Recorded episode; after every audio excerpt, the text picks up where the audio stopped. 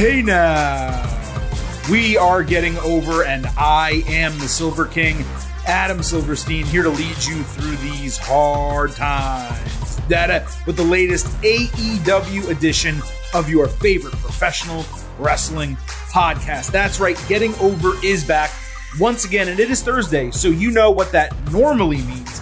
We are here to break down everything that happens normally in the world of AEW and NXT. However, Given some major breaking news that went down on Wednesday, the Silver King decided to separate out that NXT episode. You can find it on our podcast page or your subscription, wherever you subscribe to the Getting Over Wrestling podcast. Really big news coming out of WWE and NXT that Mandy Rose was released from the company just 14 hours after dropping her NXT Women's Championship on television. Very quick turnaround, very strange turn of events in the world of WWE and NXT. We cover it in detail on a special instant reaction episode, so be sure to listen to that, especially if you are listening to this show expecting NXT in its normal space. So, yes, that means it is a three episode week. That gives us a little bit extra time to stretch our wings, talk in depth about AEW. And we're actually going to do that on today's show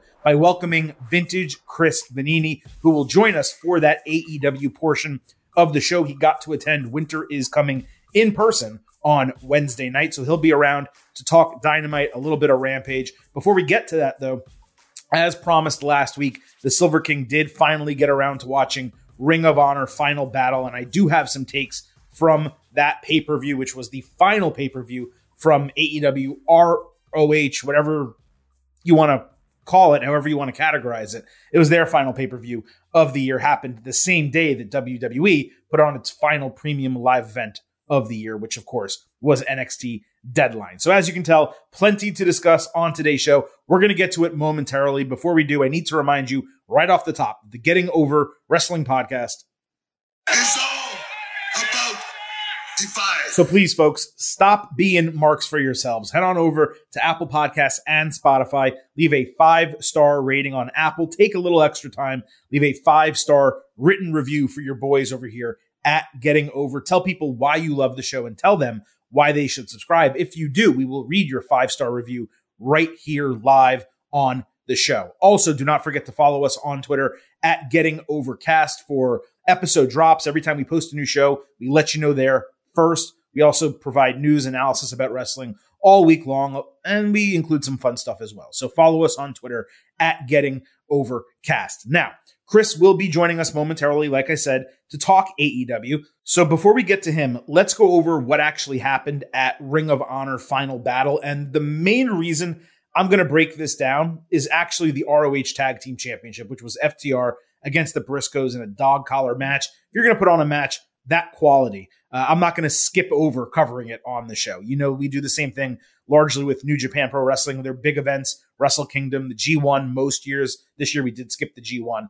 Uh, you know, if something big is happening in the world of wrestling, even if it's not something we normally cover, we're going to make sure to do it. And Ring of Honor being so much under the AEW banner and so many wrestlers on this show actually being AEW wrestlers, it made this one an event that I couldn't really miss and in watching it, I did certainly have some opinions on some of the matches that uh, transpired. Now, I'm not going to cover everything on the entire show.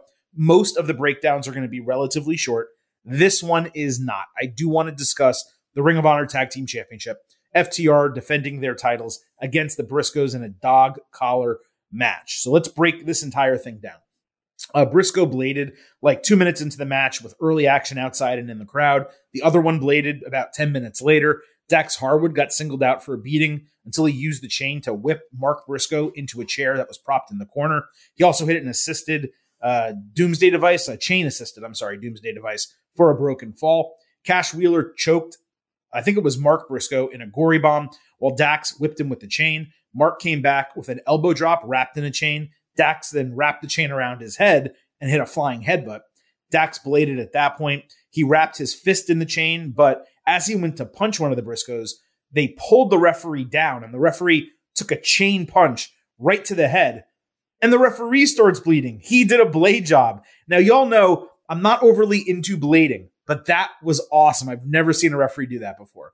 Cash prevented a doomsday device by pulling a Briscoe off the top rope by the chain outside into a pile of steel chairs. It was an insanely great spot. Dax kicked out of Jay Driller and came back with a pile driver into a chair. Dax then tried to pile driver Jay off the ropes into a whole stack of chairs, but he fell and instead low blowed Dax with the chain before hitting a superplex into all of the chairs. Jay then choked Dax violently with the chain as Mark held Cash back by his chain as he was trying to get into the ring, keeping him about 18 inches away from Dax.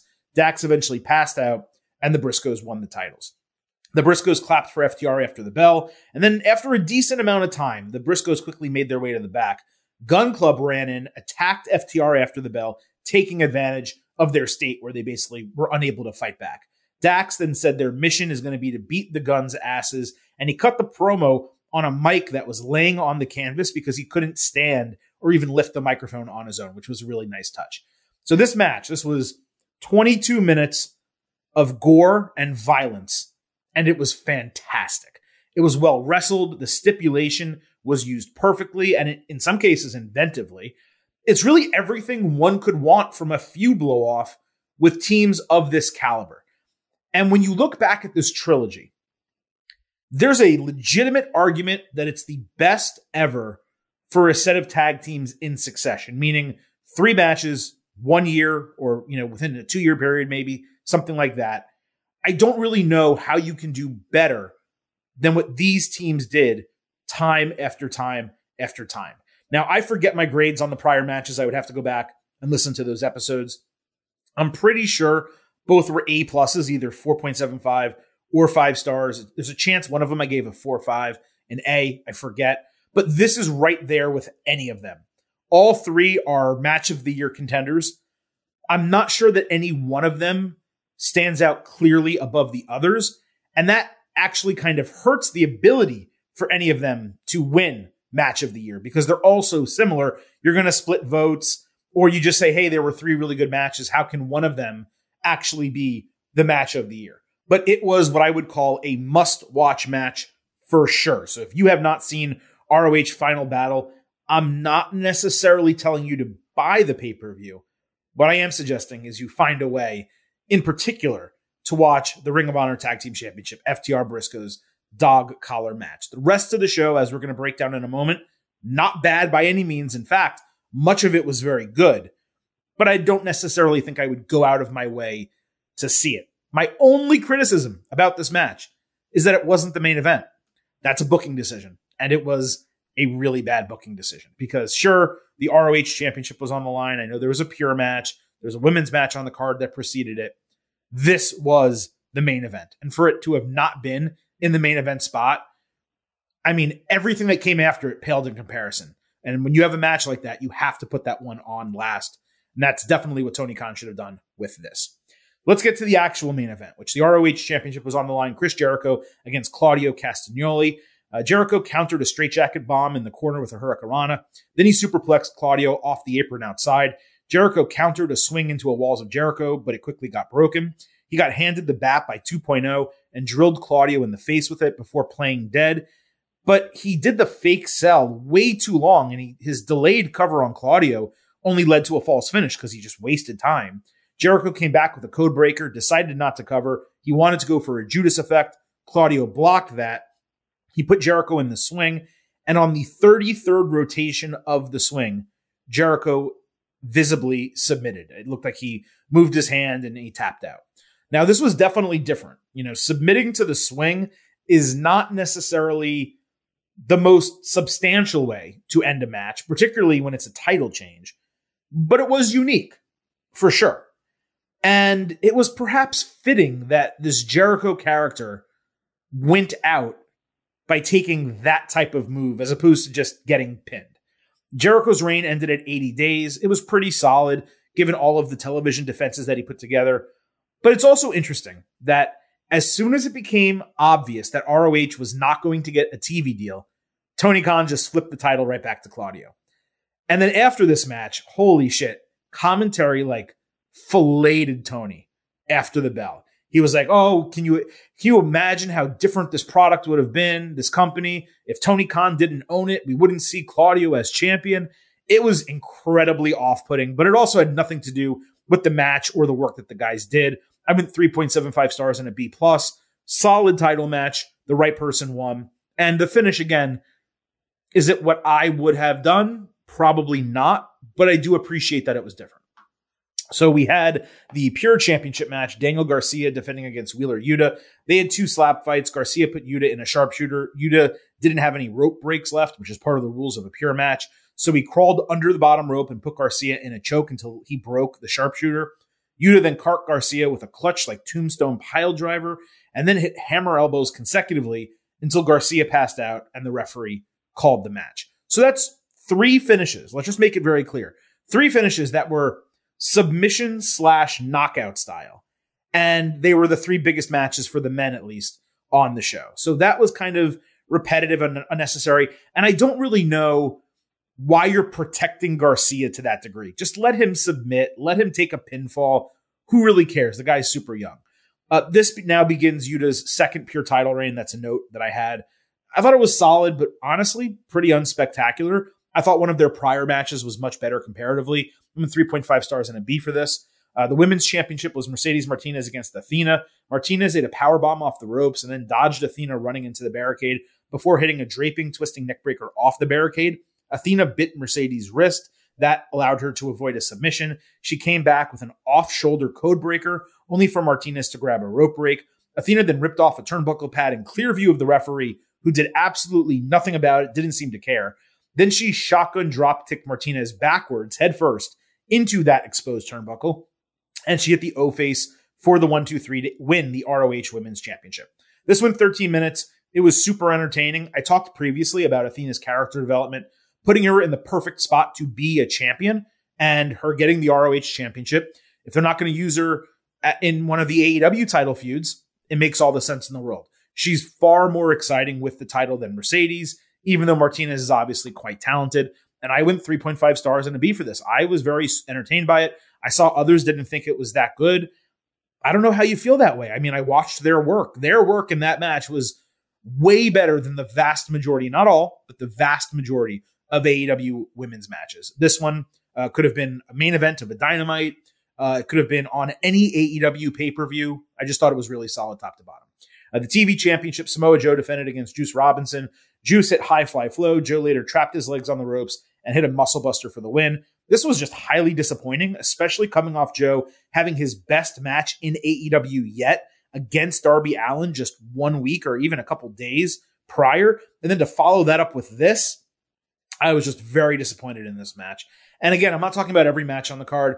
Uh, I, I don't really have much to break down about the Swerve in Our Glory tag team match, other than to say it was odd to do a breakup angle for a team that by all accounts had already broken up when one dude walked out on the other in the middle of a match. Keith Lee had two big moments in the match. He caught Shane Taylor clean flying off the ropes, which is just difficult to do for a guy that size. And he also hit a moonsault later, but we've seen Keith do that a million times. He also accidentally hit Swerve with a forearm. That caused Swerve to walk out, but Keith won the match two on one handicap style anyway. I saw some people crowing about this match, saying it was fantastic. I think the crowd was great. I didn't think the match itself was great. So I don't have an overall grade for Ring of Honor Final Battle because there were two matches I skipped over entirely. And like I said, I wasn't giving you full evaluations for these, but it was a very, very solid show capped by the FTR Briscoes match, which was definitely a match of the year contender. So I repeat, go out of your way to see that. Everything else, I mean, if you happen to get the show and you want to watch the finishes of some of the matches I talked about, probably worthwhile but I would not sit and waste your time watching any other match on the card besides FTR and Briscoes. So let's put ROH Final Battle to bed and allow me to welcome in vintage Chris Vannini, who, as I said, is just coming off being there live at AEW Dynamite Winter is Coming. Chris, how was the show Wednesday night? It was a fun show. I, I bought a ticket late last week. I had been unsure for a while if I was going to go just based on football and work and, and didn't know. But late last week, I realized I'd had some time, so I bought a ticket. It was like 30 bucks to sit in the corner. Like it's a pretty cheap ticket. It wasn't sold out. Um, and then I had actually forgotten on Wednesday because a bunch of news happened. And then like four o'clock rolls around. I was like, oh yeah, I got to go to AEW tonight. So I was able to get out there. And I had a good time. You know, they've come to that spot in Garland, Texas, like six times now. Basically, twice a year. They did Winter is Coming there last year. And you've been well. to most, if not all. Is that correct? I've been to, I think, all but one. And they've done Winter is Coming twice in a row there because right. the NFL owner meetings are in town uh, mm. in Dallas. So Shad Khan was at the show last year, fired Urban Meyer after the show, and uh, I don't know if Shadow was there tonight, but but it was a good time. Yeah, and AEW shows are a lot of fun. The the crowds are really into it every time I've gone. It wasn't a sellout. It was maybe 70, 75% full, but was treated to a very fun show of wrestling. So I, I know you haven't gone to show. We've talked about it a few times. Yeah. But, uh, I do recommend if anybody wants to go. It's generally not depends on where you are, but it's not that it's not really expensive ticket, and it's a good time. Yeah, they don't come to the closest arena and best arena near me, which is in pretty much Sunrise, Florida. That's the like the nicest and quickest one to get to. They go to a very small arena in uh, South Miami, which is a massive pain in the ass. And the only times they've been here were basically immediately before and immediately after the pandemic when I wasn't planning to go in public to a big show like that. So I just haven't really had an opportunity to go to an AEW show. They did do one of those pay per views in Orlando that's like a two and a half hour drive for me. That means I have to get a hotel. Uh, you know, I'm not going to go and do that. So I'm just, I'm in a weird part of the state of Florida, number one. And then number two, there hasn't been much motivation to go to any of the shows that they have announced. Now, if they did a winter is coming here or something like that, then I would say, okay, that's going to be a yeah. big show. I'll definitely go to that. I'll make an effort. But these were like regular dynamites again, coming right off of the pandemic when things weren't really that hot. It just never really made sense. I do, I do just find it funny that the show is winter is coming, right? And it's in winter, and they don't go somewhere where there's snow, like where or somewhere that's actually cold. Now I know it snows in Texas. Yes. Technically, it can. I'm just saying like Minnesota, right, or Chicago, or New Jersey, or, or Massachusetts, or anywhere like that. You could do a match in the snow. You could do something outside of the arena. Like there's so many things they could do. Instead, they go to Garland, Texas for winter is coming. I find that funny. Yeah, twice because the first one was in a Daily's Place, I believe, 2020, and then 2021 and 2022. Right. Yeah, 21, 22 are both in Texas again around the NFL owner meeting. So yeah, it, it is. It's 52 degrees here right now as I look at my phone, but it is going to get cold here pretty soon. Winter. I mean, it's definitely colder than it is here. Coming. I mean, here it's 80. So I mean, know. it is. It is winter is coming and not winter is here. So it does kind of true, true. But you know, again, if you want to play off the theme, right? It would be cool to do it in a place where it's yeah you can show it, where you can show outside Agreed. shots and it's you know snowing or whatever the case, not just Garland, Texas. Which no offense to anyone in or around Garland, Texas, I don't think of winter when I think of Garland, Texas. That's all. All right. Anyway, let's break down uh, AEW Dynamite. Winter is coming. We'll throw in some Rampage stuff here as well. Of course, as always, let's Chris go right to the main event, the AEW Championship and Dynamite Diamond Ring. We're both on the line as MJF fought Ricky Starks. So MJF sarcastically praised Starks for having a great moment last week and it being the only great moment of his career. MJF said tonight is about whether the pressure applied to the pebble will turn him into a diamond, as many expect, or dust, as MJF expects. I thought it was strong from MJF as usual. The pebble nickname, it is such an eye roll for me. It feels so forced for a reference to The Rock. And like, how many times is he going to keep saying the same thing about Ricky Starks? On top of that, the Rock actually has an offspring in WWE who fans already nicknamed the Pebble. So like mm. he's taking something that fans actually used for The Rock's real daughter, and it was kind of fun and just kind of a, a unique thing that they did. And now saying it about Ricky Starks, it makes him look small, makes him look like it's a clone of The Rock or like he's trying to be that. And I know the point is to insult him. I just wish he'd come up with something a little bit more clever than that. It's MJF. He's capable yeah. of better insults than calling the guy the Pebble. Uh, Starks also had a strong backstage promo. It felt a little bit try hard what Starks did. Uh, he was later shown working out and stretching, while MJF was shown getting a massage, which threw me right back to uh, I think it's the Great White Hype, that movie with Jeff Goldblum, and I think uh, one of the Wayans brothers was in it as well. And I just remembered the champion getting massaged, the challenger working out, getting ready for the match. So it was a cool throwback little moment for me. I don't know if they had that in mind, but I've seen that movie probably a dozen times, and uh, that popped into my head. Uh, Chris, anything on these promos before we get to the match itself?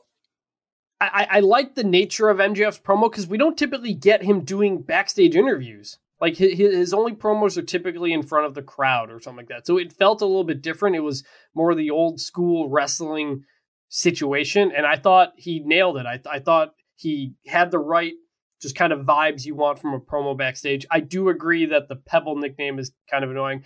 I do think I understand he's a heel, but I think he takes so many personal kayfabe breaking shots at wrestlers that hurts them. Mm-hmm. Like Ricky Stark, like we don't need to be thinking Ricky Stark's in the Rock. Like like you you can tear someone down without like breaking the fourth wall to be like, actually, you sucker. Hey, this is the first time you had a big moment in AEW or whatever like that. Like I, I get that's and I it's okay that to mention it one time, but to keep going yeah, back to it. it. Yeah. It works for the AEW crowd to kind of do those insidery type insults, but um, I do think the ultimate point of this feud was to elevate Ricky Starks, and we'll talk mm-hmm. about that at the end. And I do we think will. some of the things he does in his promos hurt that. Okay, so let's go ahead and get right to the match. Starks tried Roshambo, but ended up hitting a Liger bomb. MJF tried to grab Trunks during a roll up and power bomb Starks onto his knee. Then he thumbed Starks' eye. Starks hit a spear in extremely late cover due to injury. MJF grabbed his arm on the kickout into Salt of the Earth. When Starks reached for the ropes, MJF grabbed his other arm to pull him back butterfly style. Then he reached with a leg, and MJF pulled that leg back, only for Starks to finally break the ropes with his last limb. Uh, they did some chain wrestling. MJF escaped Roshambo and hugged the referee as a distraction so he could low blow Starks and get the win. Bryan Danielson appeared after the bell. He chased MJF around the ring and into the crowd, where he ran up the stairs and into the concourse with Danielson pointing at him from afar. Danielson then kind of put over Starks by raising his arm and shaking his hand. So the finish was shitty. Let's just be clear about that. But I feel like the finish being shitty to this degree might have been purposeful because MJF for weeks now has been talking about the reign of terror, again, another WWE reference. And he's been talking about actively pissing off fans who have cheered for him because he wants his title reign to be boring and just beating people in any way he needs to. If it wasn't purposeful, then it was just a shitty finish. His first defense is a low blow and a small package. He can't even hit his finisher coming out of the low blow. It seemed unnecessarily dull, at least to me. But the match was fun. It fell below my expectations for what we could get out of these two. The best spot by far was the rope break that I just described. That yep, probably yep. added like a quarter star if I was grading the match on its own. I would not be surprised, Chris, if Starks ultimately ends up being the one to beat MJF for the title. He's the first challenger and the last challenger. But it's really impossible to say that at this point because there's really no clear person who is going to be that guy. Like it was always obvious that Hangman Page would eventually win the title. Right now, there's not an obvious next championship winner. It could be Jungle Boy, Wardlow, Hangman again, Mox eventually again, a couple others. The Danielson appearance I thought was great to end the show with MJF hightailing it out of there, Starks getting some rub. Uh, all in all, successful main event. Starks did stay strong with the finish. MJF, though, did not get enough out of it himself for being his first defense. Solid wrestling. Again, not as good as I expected. A nice progression into MJF and Bryan, which I assume is going to be the main event of that big Los Angeles show in January. Yeah, it was it was a solid match. It felt like these guys could give us another gear or two, and maybe they will. You know, like, like we he cheated to win, so like maybe we do get that at, at some point. But um, yeah, the rope break and also the MJF grabbing the rope during the abdominal strain. That was honestly probably the most over part of the whole match in terms of the live crowd. Uh, mm-hmm. He just executed that masterfully, getting the crowd to boo him, flipping him off, getting caught, the ref kicking his arm. Like that was just that whole spot was just very, very good. Um, so the match was solid. I, I agree about the finish. I, I, don't like it in terms of low blow to small package. Like do low blow and then do finisher. I, right. I think. I, I think doing eh, losing small package even with the low blow doesn't hurt Ricky Starks, but it doesn't help him. I, I the whole point of the low blow think, is to make him is to make him prone. So then, if he's prone, right. then MJF hits his finisher. Starks looks good that it took that much to beat him. MJF yes. looks good because he hit his finisher and beat him. This didn't accomplish anything. Exactly. That that's really my only main complaint, and I know the finish is a pretty big one. Um, ultimately, you know, did did this help Ricky Starks? I think more than anything else, the promo he cut, was it last week? Um, that did more for Ricky Starks than I think almost anything he's done in AEW. And, and, and that includes this match. Like, I, I know AEW is about the wrestling, but this is still all actually sports entertainment. You got to be able to work the mic. And Ricky Starks showed us last week that he can. That that was the moment that I think gives everybody belief that uh, of what he can do here. The match kind of, eh, you know, they, they emphasized that Texas was Ricky Starks' adopted home state. Crowd was pretty into him, but not like super into him. They were way more into Action Andretti, which we'll get to later. Um, so it was, I think it was a moderate success in terms of everything here. I just think you could have protected Ricky a bit more with the finish. Yeah, I think you wrapped it up nicely. Let's get into the other major match on Winter is Coming, which was Death Triangle versus Elite, the fourth of a possible seven matches in this series. Death Triangle entered with a 2 1 lead on the Elite. Uh, Nick Jackson was taken backstage selling an injury to make it a handicap match. Kenny Omega went on a run, hitting all of his signatures. Pac caught him with a flinging cutter over the ropes. Matt ate a fear factor on the apron. Omega took a side by side Spanish fly, made in Japan, and a backwards frog splash from the Lucha Bros just for a near fall. Omega dodged Black Arrow as Nick limped out to the ring, selling a right ankle injury. He caught Fenix flying with a cutter, but Penta drilled him in the ankle with a bell hammer. Fenix hesitated, but then put him in a knee bar and got the submission win with Death Triangle going up 3 to 1. Omega grabbed the mic after the bell, spoke directly to Death Triangle, saying, Since they use the hammer and they've done so in all of their wins, they should make it legal with match five being no DQ. Pac and Penta dapped up. They were excited about that. Fenix sat on the ground, really bothered by the situation. Omega claimed his promo was improv and not actually part of the show, which was obviously bullshit. I don't know why he went so far as to say, This isn't part of the show. I'm just talking to these. Like, just talk, man. Like, it was so weird. Uh, but it took them long enough, I thought, to actually address the situation with the hammer. At least they finally did now that we're four matches, more than halfway into the series. But this was solid overall between these six. I enjoy how each one is a little bit different. They would have to be given its best of seven. But as I suspected from the beginning, to this point at least, each subsequent match has failed to be as good as the one that preceded it. It's diminishing value. Uh, sorry, diminishing returns as we keep going forward. The knee bar to take advantage of an injured ankle was notably poor. Just do an ankle lock. I don't know why they did that. The selling was inconsistent throughout, and it just wasn't as exciting as the others. I went 3.25 stars as a B, and a match between these six guys should not be anywhere near a B, a B range, yet this one was. My expectation is the no DQ stipulation will breathe a little bit of new life into the series next week. And match seven, when we eventually get there, will obviously be tremendous. So, really, the curiosity lies in what does match six look like? And how is that going to kind of go on between these six? Uh, one extra note Tony Khan purchased the NBA on NBC theme. This guy loves buying uh, music rights, I guess. And he used it to lead into this match. And presumably, mm. I assume he will use them to lead into the rest of the matches in the series. Now, I know he bought it, or I knew he bought it going into the show, but I was super confused why it was being used until one of our getting overheads, James, clarified it for me. I thought it was really smart to use it for the series, but now there's only a couple matches left, right? So how much use are you actually going to get out of it? What bothers me more is Tony owning it and that it may no longer be used for basketball, which I know Fox was actively using it for basketball recently. And that's really where it belongs with basketball. So hopefully he licenses it out. But anyway, going back to the matches, um, solid, not as good as anything that preceded it from these six.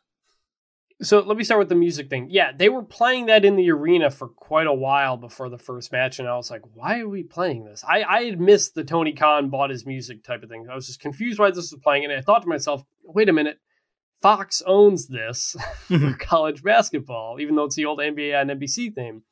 And so, yeah, I don't, I don't know. I guess by I'll John to, Tesh, by the way. Yes, yes, Don, yeah. uh, John Tesh uh, famously has a brother in a very good SNL skit.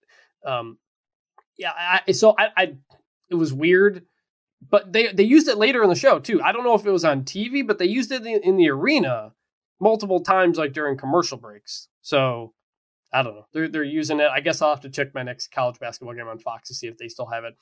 Um, I don't know if like it's licensed out, so maybe they just both are able to use it. I don't know, but it, in in the arena, I was kind of confused. As for the match, the Nick Jackson ankle injury work got me, and he he, oh, he sold it incredibly well. It, in the arena, I don't know if you could see it on TV, but uh, Kenny or Nick, they go to tag Kenny or Matt, they go to tag Nick, and he just points to the other guy, like don't tag. He's like shaking his ankle. He's like just kind of moving his leg around, and he points to the other person, says tag them in. And so I was like, oh, that's you don't normally see that. That's interesting. Maybe he's actually like kind of dealing with something. And then he kind of sits down. And then once they like carried him to the back, then I was like, okay, maybe this actually is a work. But up up to that point, he did so many little things where everybody in the arena thought it was real. Um, and and because I remember I was at um, Blood and Guts in Detroit when um, uh, uh, uh what's his name uh, Pride and Powerful one of the guys uh, got hurt in that match and had to spend the whole match just laid over by the side of the cage. So uh, I've seen real injuries happen in AEW. So I thought so they got me with that. So credit to them for that. And then the finish, you know, it made sense. So you use the hammer on knee, ankle, sure, whatever. I, I that didn't bother me too much. Um, it, it, made sense, and, and they are the match was fine, but they are telling a story now a little bit. Okay, we've done the hammer a few times. We're going to no DQ. Nick's got a bum ankle or knee, like so they are adding some more layers to it. You're right that it's it's there's not as much drama because it's a series and not a single thing, but I thought this and like now now that it's three one, I mean the finish is clear. It's three one. They're going to win four three. They're going to lose a three yeah. one series lead. You know, it's just like very as sports fans, at least, or a sports fan, I can at least speak for mm-hmm. myself. To me, it's the booking's been very obvious the entire time. Yes, and in you know the elite had the belts, they had to relinquish them because of the CM Punk situation, and it was seemed obvious that they would bring them win them back, and it's just going to take us essentially eight matches to get there. And right. So we wait for that. Right. None of which in between are title matches, except for whatever the deciding match will be. Which, by the way, like that's the confusing part of it, right? So it's now 3 1, which means the title is kind of on the line in this upcoming, this next match, because if Death Triangle wins, they retain. Yeah. But it's not on the line. It's only on the line for one team, basically. like it's very tough to kind of explain that, right? Like when you think about that, it's a title up for grabs, but it's a seven game series. They can win the, the, the championships or they can retain the championships. I'm sorry. You know, normally when you go into like an NBA final, no one holds the title. So it's up for grabs, and whoever gets to four first actually wins. Well, they already have it. So their retention is on the line, but the elite can't win it. They have to win three more times yeah. to win the championship. It's just I, very I do think odd way I, to do it. It's very odd. I do think it's more. I do think it's more drama than two two because anytime the the Death Triangle go for a pin, you know, this could be the one that totally oh, ends. Oh, absolutely. So I, I yes. do. I do think it adds more drama. Oh, I don't think that it's wrong to do it this way. I'm just saying it was obviously always going to yeah. go this way from the beginning. Uh, Nick Flynn at N Flynn underscore 17, he wrote in, so I'm going to toot my own horn on calling the seventh match between Elite and Death Triangle becoming a ladder match, but curious, what do you think the end game with Death Triangle will be when this series is done? Assuming they do lose, do we see a split breakup because of Fenix's feelings towards having to cheat to win? Or do we see him fully embracing it and becoming more of a tweener, similar to Penta? So, you know, I think this next match, match um, five, it, you know, it's no DQ, so anything goes. It probably won't even factor into much of anything. Match six, I would not be surprised if Fenix like hesitates to use it and then the elite win and the other guys are pissed off at him. And then match seven is relatively clean, no matter how it kind of transpires. I would be surprised if they did, you know, Fenix not being willing to use the hammer as the reason the elite win, the difference in the entire feud, which would really completely take Death Triangle's reign down to the fact that they were only able to win by using the bell hammer. So I would be a little bit surprised if it factored into match seven as much as it did match six. That said, Nick, yes, you did call that it would be a ladder match in match seven uh, weeks ago, or however long ago when you originally sent me that DM. So if they do that, I mean, you're tooting your own horn, but they haven't done it yet. So if they do, then props to you. But I do think that a ladder match makes a lot of sense because if it's 3 3 and the titles are on the line, well, putting three belts up in the rafters, it's a pretty damn cool look. Getting six uh, ladders or three ladders in the ring with three people on either side of them, that could be a really cool look for a uh, seven game series or seven match series ending moment. Uh, so I do think you're going to be right, but I don't know that you are just yet. Yeah, I, I, agree. Ladder match makes sense for seven. What what do we think match six will be? If we're doing no DQ no at five, ladder at seven, what falls do, count do we, anywhere? Do, that could work. That could. But you'd need. I mean, with six men, work. you would need eight referees. Like you know, yeah, like how, how the hell do you do that? Yeah, that could work. Um, but no, I, I that that's why like at the end of it, I was like intrigued. I was like, all right, we're not just going to be doing the same stuff. We're going to have some new stuff the next couple of matches, and so I, I think that is exciting as well. I do agree with the point that the fact that Death Triangle, I believe, so they have now four wins against the Elite in their last five matchups. Mm-hmm. Were all five with the were all four with the hammer? I know for a fact the first one was. The I one believe the they were. I believe the hammer factored into every finish. Yeah, and I think that's kind of disappointing in that you'd like to you'd like them to at least get one or two clean wins in this. But now they're not going to drop the titles. Now they're not going to. They can't. Yeah. So that's the situation uh, that we find ourselves in. All right, let's keep going here on Rampage. I'll take this one myself since you, I don't think, got to see the entire thing. Uh, Jon Moxley fought Konosuke Takeshita. Uh, Mox bladed for a Rampage match without a storyline. Let's just put that out there. Uh, Don Callis was shown scouting the match, presumably for Takeshita. Uh, that's been going on for a couple of weeks. Mox hit a pile driver. Takeshita came back with a flying clothesline and a DDT on the ring apron plus a slingshot DDT. Mox came back with a lariat. Takeshita hit a V trigger and brainbuster for a false finish. There were a bunch of counters ending with a blue thunder bomb and a deadlift German suplex for near falls. Mox got double knees up on a frog splash, hit the hammer elbows and Death Rider, but Takeshita kicked out at one to a really big pop. Takeshita then did the Bryan Danielson stomps, but Mox caught him with a well placed stomp on the canvas. He pounded the back of his head and wore him down with the Bulldog choke to get the win in 15 minutes. This was an exceptionally wrestled match. The crowd was super behind Takeshita in the finish, as he deserved, by the way, for really high quality wrestling. And he continues to just be fantastic every time he gets a chance to wrestle someone notable. The problem is he has lost every single one of those matches. I'd like the guy to win something at some point. Not Mox, obviously, but maybe against someone else. His future, Takeshita, is extremely bright. I went 4.25 stars and an A for the match. The crowd was tremendous, and I wouldn't be surprised if the crowd leads others to overrate what happened in the ring. I actually thought it was very similar about Dynamite on Wednesday, where the crowd made the show and the matches feel better than they actually were. But that's a credit to the crowd. That's not a negative. It's just I think sometimes AEW stuff may get slightly overrated because the crowd sells it so well. But it's great that the crowd responds that way. Still, the work here was great. After the bell, Hangman Page stormed down and said he has not been cleared, so he may continue making stupid decisions. He popped Mox with a strike, but quickly got taken down and beaten outside before the referees and the BCC members pulled Mox off Hangman to end it.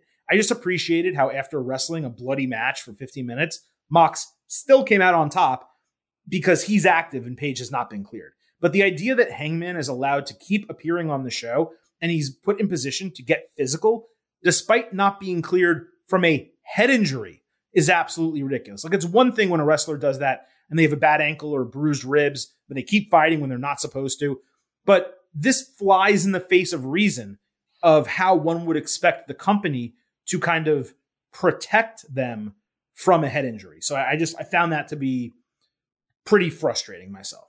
Uh, so Chris, that well, was all on Rampage. Yeah. Let's move over to real Dynamite. Quick, real, real, real quick sure. on on that um, on, on Hangman and, and Mox. Uh, I won't say it, but spoiler alert: something happens on Rampage next week. Well, yeah, well, week. we still have more to talk about with Hangman and Mox, so that's why I was yeah. kind of just going to move on, and we can come back to it, and you can give a spoiler on that.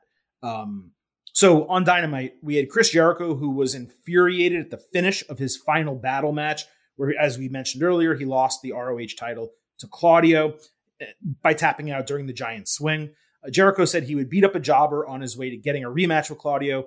So it felt to me like he was saying, even though JAS and BCC is over, it's actually not over. And then Daniel Garcia was asked about losing the Pure title, but Jericho took the mic and said he never should have lost to Wheeler Yuta, and now he needs to shadow Sammy Guevara, his elder. Sammy put his arm around Garcia, saying JAS and BCC is over, but I want to fight Mox on Rampage, which means it's not over if they're still fighting each other. Like, in what world is a feud over if two people from one faction still want to fight two people from another faction? I just felt like I was in an insane asylum watching that segment. So then we get to the Jericho match that he noted. It was Jericho against Action Andretti, someone whose name I had never heard before. Jericho flicked off the crowd. He slapped the guy. He was surprised that he couldn't put him away pretty quickly and poked him in the eye. Andretti did a backbreaker into like a neck breaker, but Jericho got knees up on a split leg moonsault. However, Andretti ducked Judas effect and hit a seated springboard moonsault outside, and then surprisingly won the match with a standing shooting star press, obviously shocking Jericho. Now, this was very much AEW trying to do its own version of 123 Kid over Razor Ramon on that edition of Raw, and it definitely worked. They capitalized on it by signing the guy, making that announcement on Twitter. I'm also sure it's part of probably a larger, old, washed Jericho storyline. This guy, Action, he's only been wrestling for three years, clearly has a lot of charisma and talent. These are the types of guys that AEW should actually be signing as developmental prospects. This was the best thing on Dynamite through the first 75 minutes of the show, at least as far as I was concerned.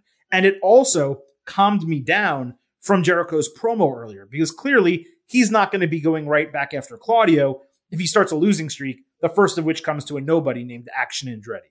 So that's my assumption where all of this is going an old wash Jericho storyline. And that would be something different for him. And he actually had a funny backstage segment that followed where he threw a fit, kind of tearing apart stuff in the locker room. So I loved this from start to finish. Again, very much one, two, three kid, Razor Ramon, but that was good for WWE, and this was good for AEW. That was a good one, yeah. This felt like a moment. I, I mean, this was my favorite part of the show. And the crowd, I don't know how it came across on TV, but this was by far over. it was over. The crowd was yeah. all night from from almost the very beginning that they were by we're, we're, we're chanting jobber jobber jobber uh, and all this stuff. And it kept going on. It kept going longer and longer and you keep thinking it's about to end and then it doesn't end and it keeps going and then all of a sudden the guy wins and you're like holy crap! Like i i did i, I bought this ticket to dynamite for mjf ricky starks and they were fine but i came out of this most remembering action mm-hmm. andretti beating chris jericho. Like it, it was truly an awesome surprise. Crowd went nuts for it. He he jumped into the crowd after the win, and obviously you know he got signed and it was part of the whole plan and everything. Uh, but you know we, when we talk about jobber matches and the right ways to do them, this is not something you obviously do all the time. But this is the these are the potential things you can do in certain spots. Have a have a jobber uh, get some more offense than, than somebody expected. That's what I thought. I was like, oh, Jericho can't put this guy away he's going to get some offense in, and then Jericho wins. Like like, but they obviously went all out. These are different things you can do with with jobber matches, and it was fun, man. It was really really fun, and the storyline of old washed Jericho could have a lot of potential. Yeah, absolutely. So, also on Dynamite, Mox said there is no confusion what's happening with BCC as they've all made a statement over the weekend, and as Mox promised that they would. Claudio said everyone is on notice for 2023. Yuta said they were ready for what anyone wanted to bring. Mox called Sammy gutsy, but promised to stomp his face in and leave him for dead because that's what they do. Then he told Hangman to come find him with his Dark Order buddies if he wanted. Good group promo segment, but again, it's kind of ridiculous to supposedly end a feud and then just keep it going. That's what we used to criticize about WWE doing. So on Dynamite later, a hangman was being checked out by a trainer, angry that he's still not cleared. He told a sob story about going into the ambulance after his concussion and not being able to remember his son's name for an hour. He said that that was hell. That's an example of hell. And if he's going to go back to hell, he's going to take Mox with him. Hangman, I think he's definitely upped his promo game over the last year. This one wasn't notably great as far as I was concerned, but it accomplished uh, the goal of like, hey, I want to see what happens on Rampage. Rampage struggles for viewers. I'm still not going to watch it live on Friday night, but I am now at least curious to see what happens on that show. You, of course, were there without giving an entire spoiler. Uh, what happened on Rampage? Uh, let's go, you know, uh, what we would do in our WWE segment good, bad, or ugly. Well, first, we didn't get that page promo in the arena. You telling oh, me this is the first time is the first time I saw it. We we did get Mox calling out Page, but we didn't get Page responding um, or, or just cutting whatever promo. Uh, I, I, won't say what happened. I'll say that Mox versus uh, Sammy opens up Rampage. So mm-hmm. if you're done with SmackDown, uh, it's the first thing that happens on, on Rampage. Get it out of the way. Very Yeah, fun, very see uh, very very fun match, good match, and uh, Hangman Page makes another appearance. right. So was that good, bad, or ugly? Without obviously giving the spoiler on what happened. Good. I, I, Okay. I think it was good. It was worth watching. I, I had considered not staying. You know, after the title match, I was like, Mhm. ah, like I, got- I got to get up early the next day. Rampage is usually boring. Um, maybe, maybe I'll just go home. And I was like, yeah, let me just see what they open up with Rampage. Did you leave up with Mox after that, or did you stay for the remainder? I'm trying to remember. I, I left. Sky Blue and, and Britt have a match. I left when when they came out. Can't really blame So you for that. Uh, It was about Um, ten. it was about uh, so it was about half hour, about halfway through the show. The, the big one Alright. I wanted to see was Mox Sammy, and we got it, and it was good. and you got it right away. So uh, we'll go back to Dynamite, of course. Uh, the acclaimed got attacked during Max Caster's rap by Jeff Jarrett's crew. Uh, I'm surprised this is the first time that someone's done that. You'd think that would happen more often. Uh, Double J put a guitar over Caster's head. Fans chanted "fuck you." Double J called Caster Slapnut and dropped the title on him, and that was it. All the top-notch tag teams in AEW, the heat that they're getting, uh, the positive heat, the pops, I should say, that they're getting with the acclaimed, and this is the feud that's happening it's a total eye roll for me. I don't care whether these guys are getting heat or not, Jar- Jarrett's crew. It's just absurd that they're such a focus of this show. The attack was decently executed, all things considered, but I just don't care about it.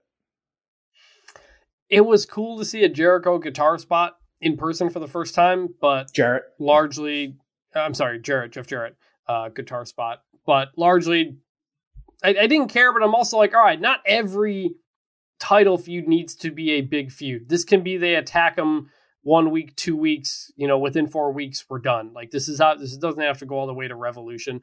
The the the the acclaimed can get some mid card wins with the titles and, and whatnot and build them up, get some some more victories as champs. So I think it was fine. Ultimately, this is it's nothing. It's not some, something we're supposed to be super into, um, but it is kind of low card. Also, another tag team thing. I, I won't. Nothing notably happens, but the the uh, FTR they do have a promo uh, on Rampage to kind of talk about where they're at and what's next. Okay. Uh, on Rampage, we had the Regina di WAVE Championship. Hikaru Shida defending against the Bunny. You may be asking, Silver King, the what championship? Yeah, it was another random title match on AEW TV with a belt no one has ever seen before. Now, remember, Jamie Hayter last week on Dynamite said the winner of that match would become her number one contender. And it obviously was not going to be the Bunny. Shida did a Meteora off the apron and a Michinoku driver, plus a falling roundhouse kick to get the win. Hayter came out and stood on the stage, and that was it. Literally, we didn't see her. We she we didn't hear from her on Rampage. We didn't see her on Dynamite. I mean, that tells you all you need to know. Decent enough match, nothing to write home about. On Dynamite, Britt Baker backstage said Shida would never beat Hayter. Sky Blue interrupted, pissing Baker off. She said Britt can't wrestle as well as she can talk, and therefore she wanted to fight her Friday.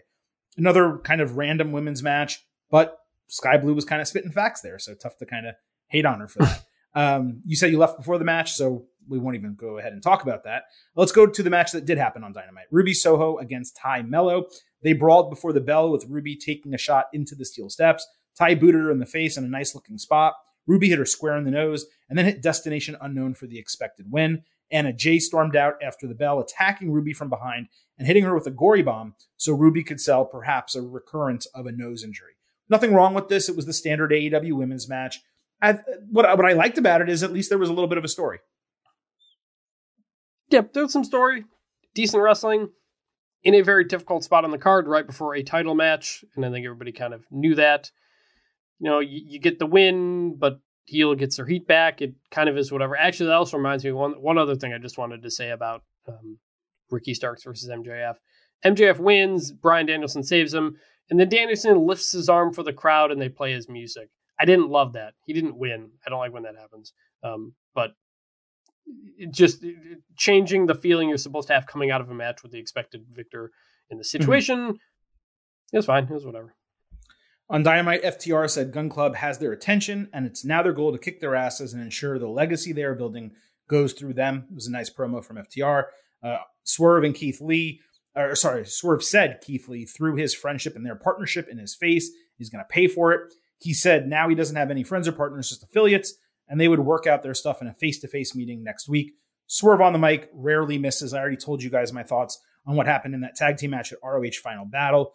Uh, this was strong. Do you have anything on either of these promos? No, just I'm glad they're finally, finally, fully, fully broken up now. Because uh, I guess I mean they were broken up after they were they were broken up after Swerve hit Keith Lee and he left. I mean I don't know how they got back together or why they thought they could get back together. It just that's what I'm didn't saying, really make yeah. any sense in kayfabe. Uh, on Dynamite right, so we had that- how- I think sorry. we're done. Yeah.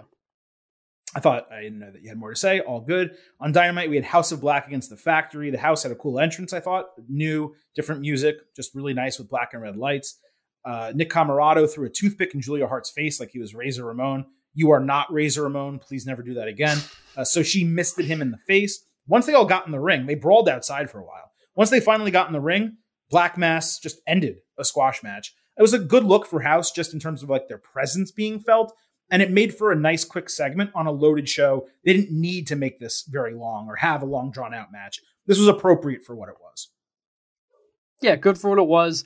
I will say every time I go to an AEW show, I am reminded that QT Marshall is so good at getting heat. I Mhm. don't think they showed it on TV, but they did their entrance and QT's talking to the crowd, getting big boos and everything.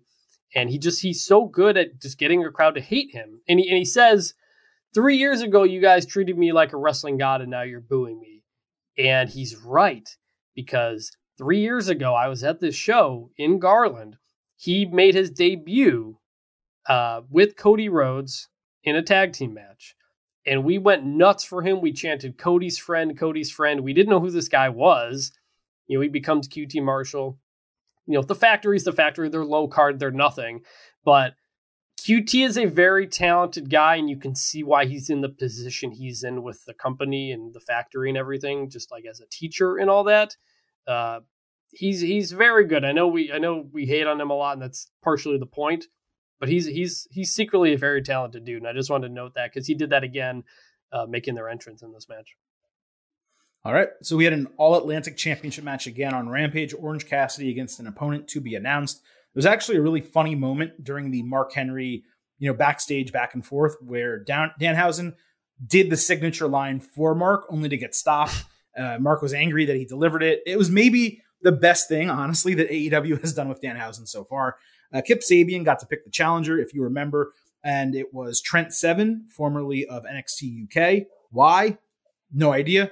Orange countered into Stun Dog Millionaire. Seven countered back into a turnover side slam and hit a twisting pile driver that looked super dangerous. Cassidy then hit Orange Punch and Beach Break to retain the title in a decent match. Sabian attacked after the bell, proving he was healthy all along after Penelope Ford hugged the referee in the corner with him struggling to get away. First of all, if you're the referee, why are you struggling to get away from Penelope Ford hugging you in the corner? Don't get that. Secondly, how could he not overpower her? It just didn't make any sense. Uh, as Sabian and Seven continued attacking, Dustin Rhodes ran down to make the save, really making the big moves on Rampage, pulling out Dustin. Uh, where were best friends, by the way, who were backstage with Orange and could have easily come out to rescue their partner.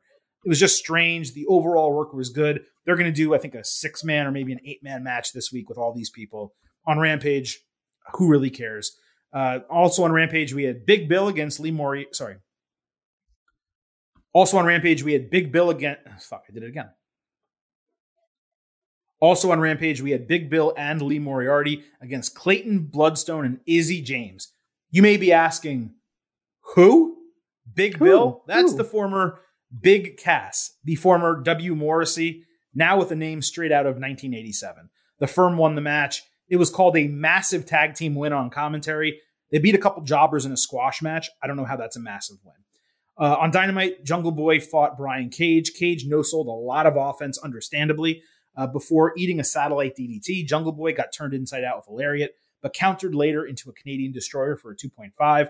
He locked in the snare trap, tapping out Cage, but the Prince dude distracted the referee. Jungle Boy ducked the discus lariat with Cage nailing the Prince as Jack bent backwards over his legs for a pinning combination. The match was okay. I thought it was a, kind of a bunch of nothing. Jungle Boy grabbed a mic saying that he beat Luchasaurus and now Cage, so he wants the biggest bitch of them all, Big Bill. Stokely Hathaway came out saying Jungle Boy better watch out or he'd get Bill's boot to his face and Stokely's slap, I guess, to the back of his head because he's a hoe. Moriarty attacked and Bill chokeslammed Jungle Boy. Hook then came out and the firm ran from him. Big Bill, seven foot tall or whatever, ran from a neophyte less than half his size. Hook offered Jungle Boy a hand. Excalibur called it an incredible moment. He shook his hand. I don't know what was so incredible about it. Maybe this just was not for me. I didn't buy into any of this. Look, I know you're not a Hook guy, and I like I, him. I'm. I think that eventually the down the road, he he yeah. has potential to be a good wrestler, and I like his presentation right now. But that's all it is a presentation. Agree. The the shine has worn off a bit. He's kind of hasn't really done much. Um, I I had the same thought. I was like, why are not only was it just Big Bill running away, it was three of them running away. Like three dudes. Have him, yes.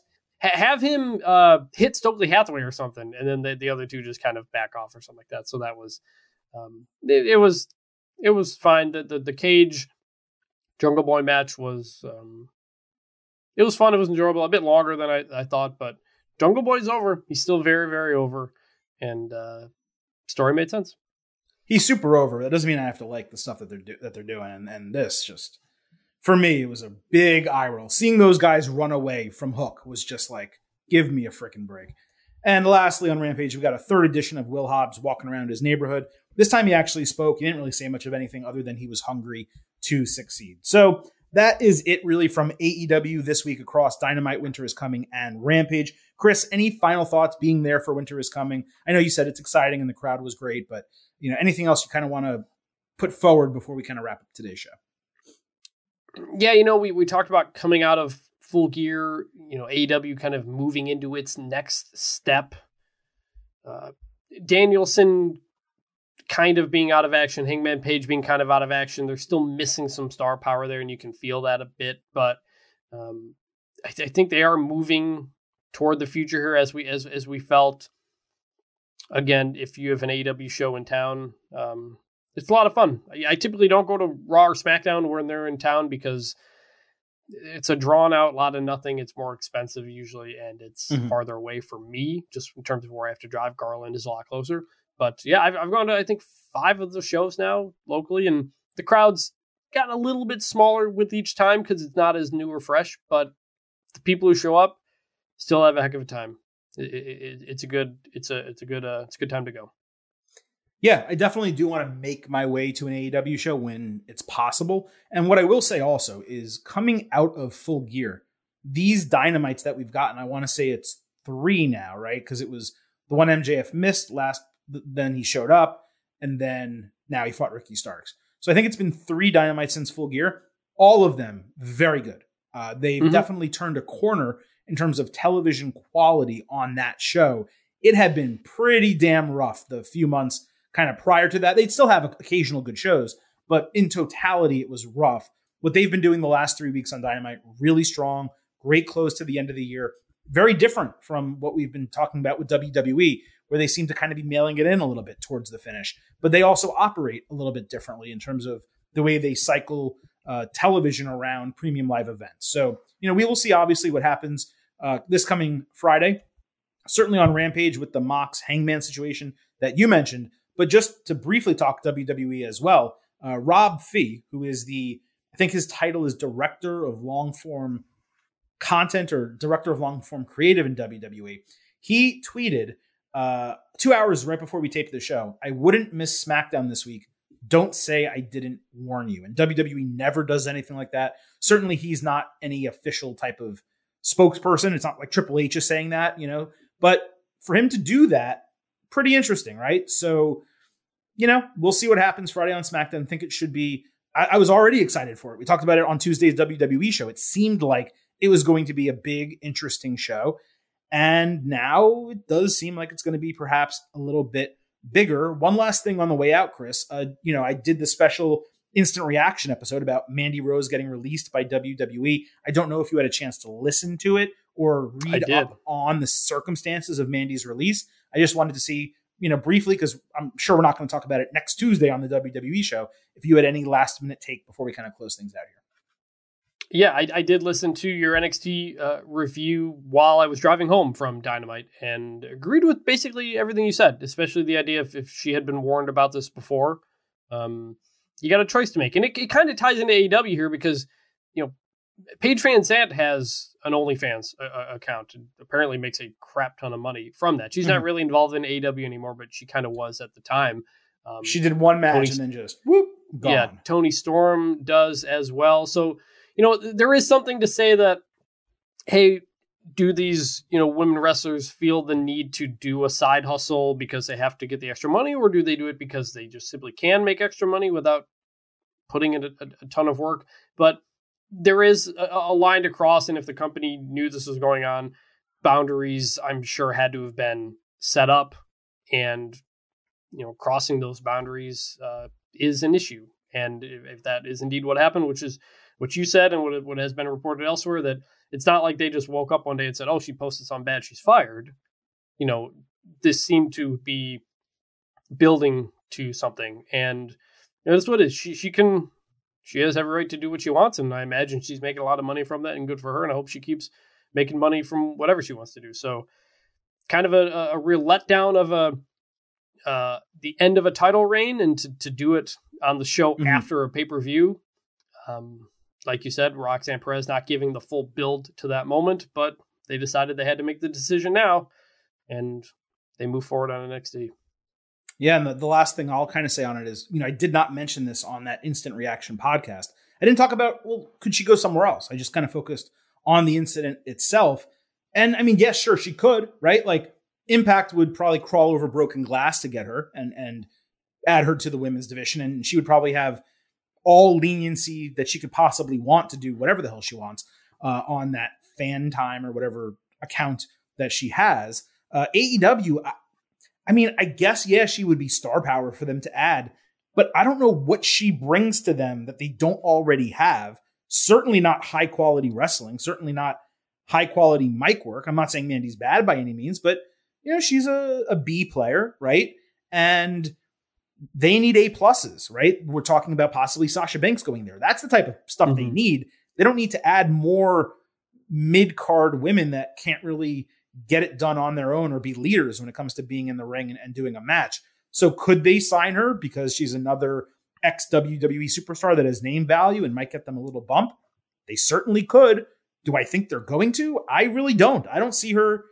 I probably don't see her working in wrestling again. Maybe there's a circumstance where she like makes a surprise WWE appearance down the line, or you know goes into the Women's Royal Rumble or something like that. I mean, maybe or some you know that could possibly happen, but unless it's Impact, which I think is below her standards, I don't know that we see her again wrestling. Yeah, she, I mean, she's someone who can make a living as a model and is kind of doing that already. I, I, think she may have had a fitness modeling background before she she did, yeah. got into wrestling anyway. So you know, she she's got options, and and you know, there one other thing I want to say, it is unfortunate that you know the wrestlers are independent contractors with WWE not technically employees with certain benefits and everything like that. And so that, Correct. that the the labor issue with WWE is always a problem and is certainly something that needs to be touched on and addressed. Um, if you're only an independent contractor, shouldn't you be able to do whatever you want outside of work? There's an argument to be made for that, but ultimately, uh, I mean, yeah, yes, I mean, oh, like, but, but, without but, without without getting into it in in a very deep way, right?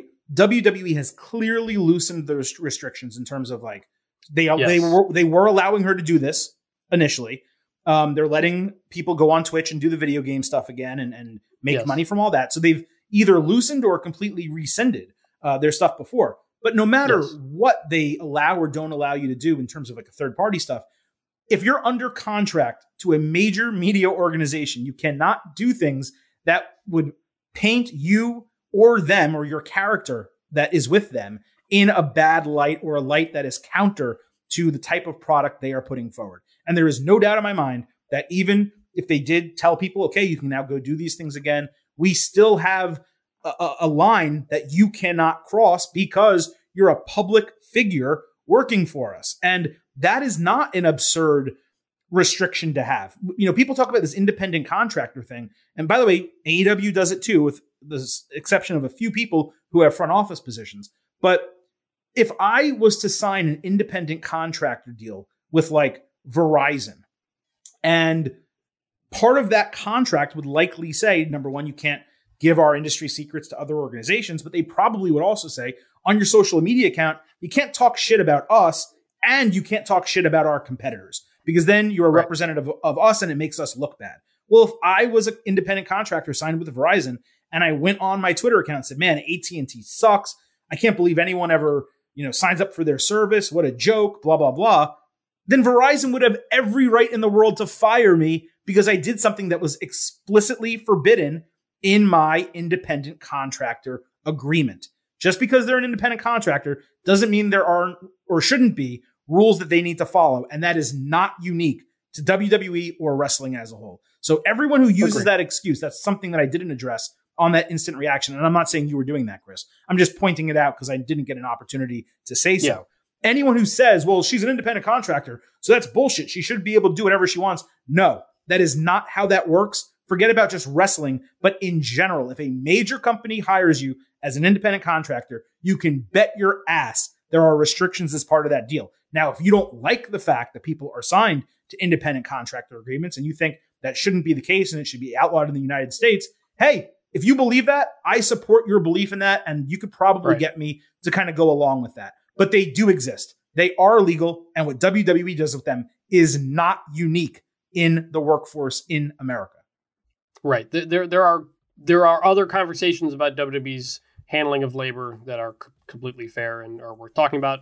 Um, but ultimately, this is a pretty clear boundary that you know she crossed. It, like th- th- there's not a, there's not as much gray area on this one. Different companies have different settings. AEW clearly is fine with Toni Storm doing that. So uh, just you know, unfortunate the way it turned out. But I, I, thought otherwise, you know, you went deeper on it yesterday on on the Wednesday reaction. And uh, if you have people haven't listened to that, um, recommend uh, that as well.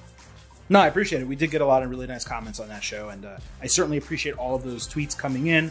Uh, you know, I'm not going to. I read the five star reviews because there's a reason to do that. I'm not going to read all the positive tweets, but I did appreciate um, some of the reaction and response that we got to that show.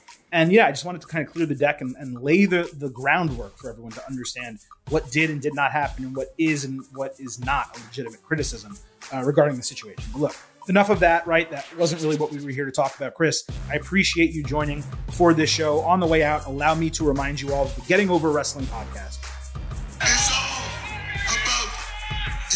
So drop those five star ratings and reviews for us on Apple Podcasts, on Spotify. You can also leave us a five star rating over there. We would greatly appreciate it. Do not forget to follow us on Twitter at Getting Overcast for episode drops, news analysis, and much more all week long. We will be back Tuesday with our next episode of the Getting Over Wrestling podcast, talking about everything that goes down over the next few days in the world of WWE. And then one week from now, same bat time, same bat channel, will be our next NXT and AEW show on Thursday. Again, one week from now. Thank you all once again for listening to this edition of the Getting Over Wrestling podcast. For Chris, this is Adam signing off and leaving you with just three final words. Bye for now.